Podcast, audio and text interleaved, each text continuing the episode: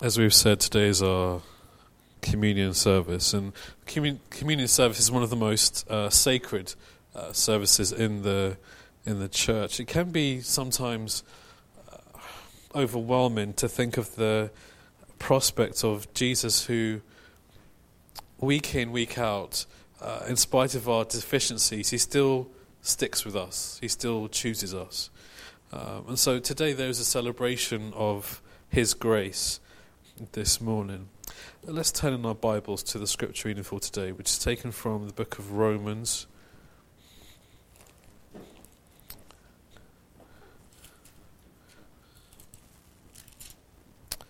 Romans chapter 8 verses 1 verses 1 and 2 Romans chapter 8 verses 1 and 2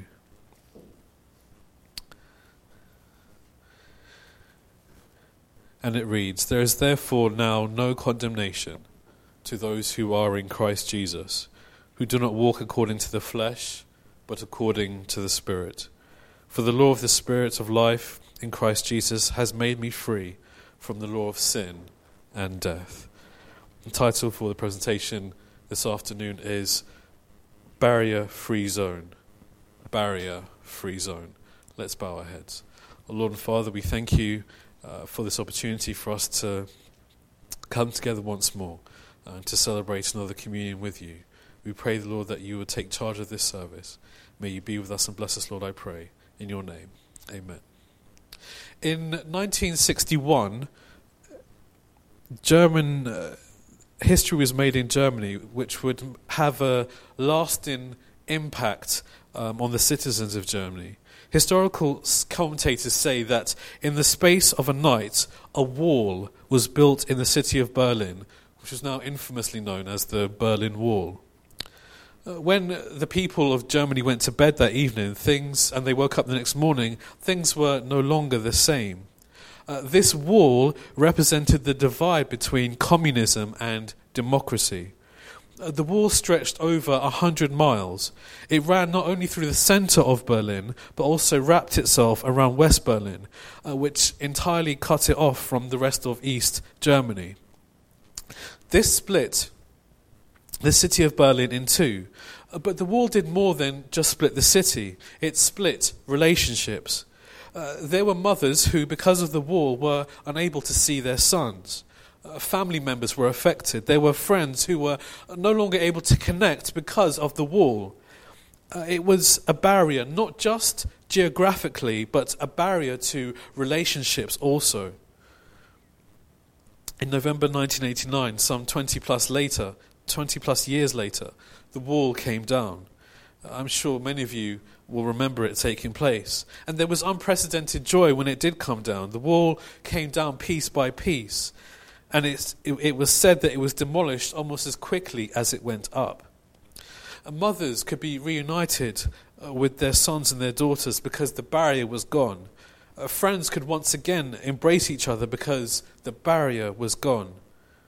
When there are barriers to a relationship, it, it affects how that particular relationship functions.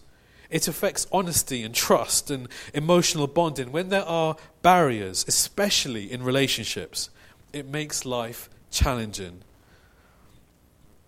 And we have our barriers too, things that affect our walk with God. Uh, sin has created a barrier between us and God. And a bit like the Berlin Wall, it, reflect, it represents two conflicting ideas Satan's way and God's way. Sin aims to cut off the connection with God, to block humanity from their God, to stop the created communion with their Creator.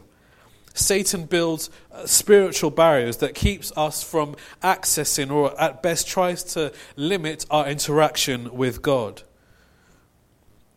As a result, uh, we have people in the church who are struggling with flaws and weaknesses and addictions, who are too ashamed to talk to God, and hence a barrier is created. There are those of us who struggle emotionally because uh, they feel that they are constantly subjected to repeated failure and feel unworthy. That's another barrier. Uh, we are, there are those of us who are struggling with temptation who uh, will not approach God with their struggles because they feel stupid. Uh, but I just want to remind you today that we know someone who can remove barriers. Uh, we serve a God who knows how to overcome barriers. There is no barrier that can keep a child of God from the love of Christ.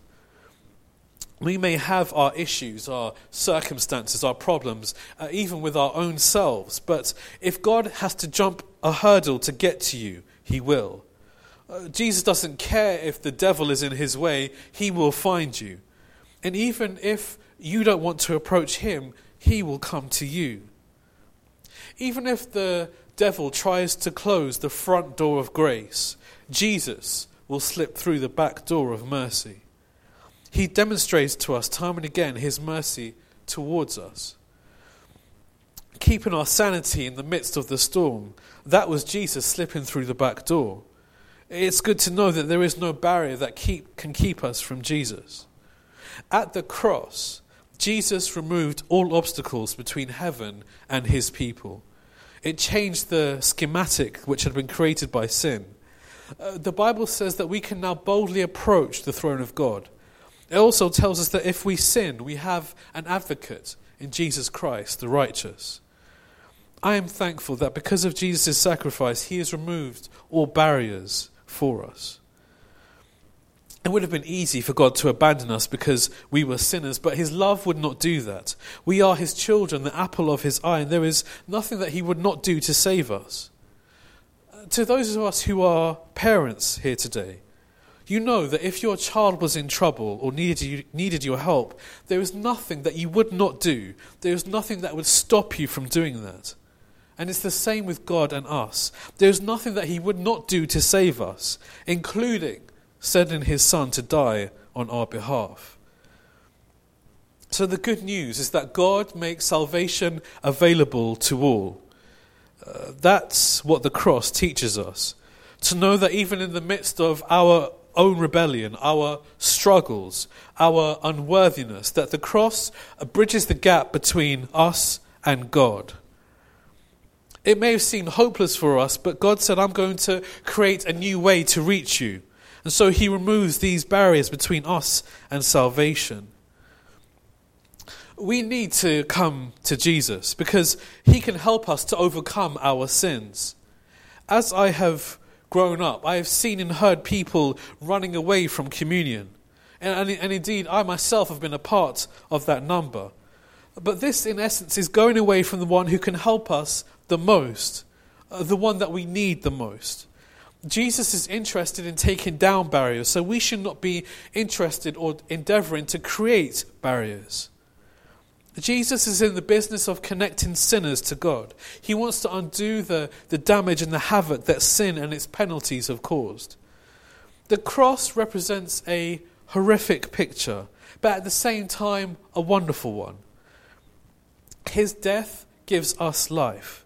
That doesn't even make sense. It's, it's, it's difficult to comprehend. But there is joy at the cross.